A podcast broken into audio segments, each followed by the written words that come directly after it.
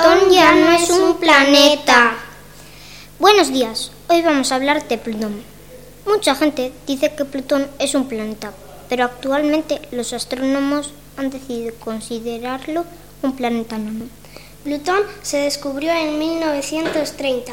Desde entonces hasta el año 2006, la Unión Astronómica Internacional en Praga decidió sacarlo del grupo de los planetas.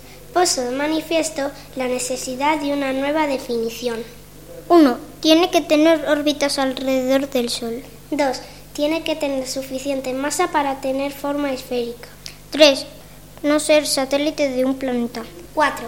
Lograr limpiar los espacios vecinos a su órbita, atrayendo o expulsando otros cuerpos celestes en su camino. Plutón no cumple esta definición, así que por ese motivo no es considerado un planeta.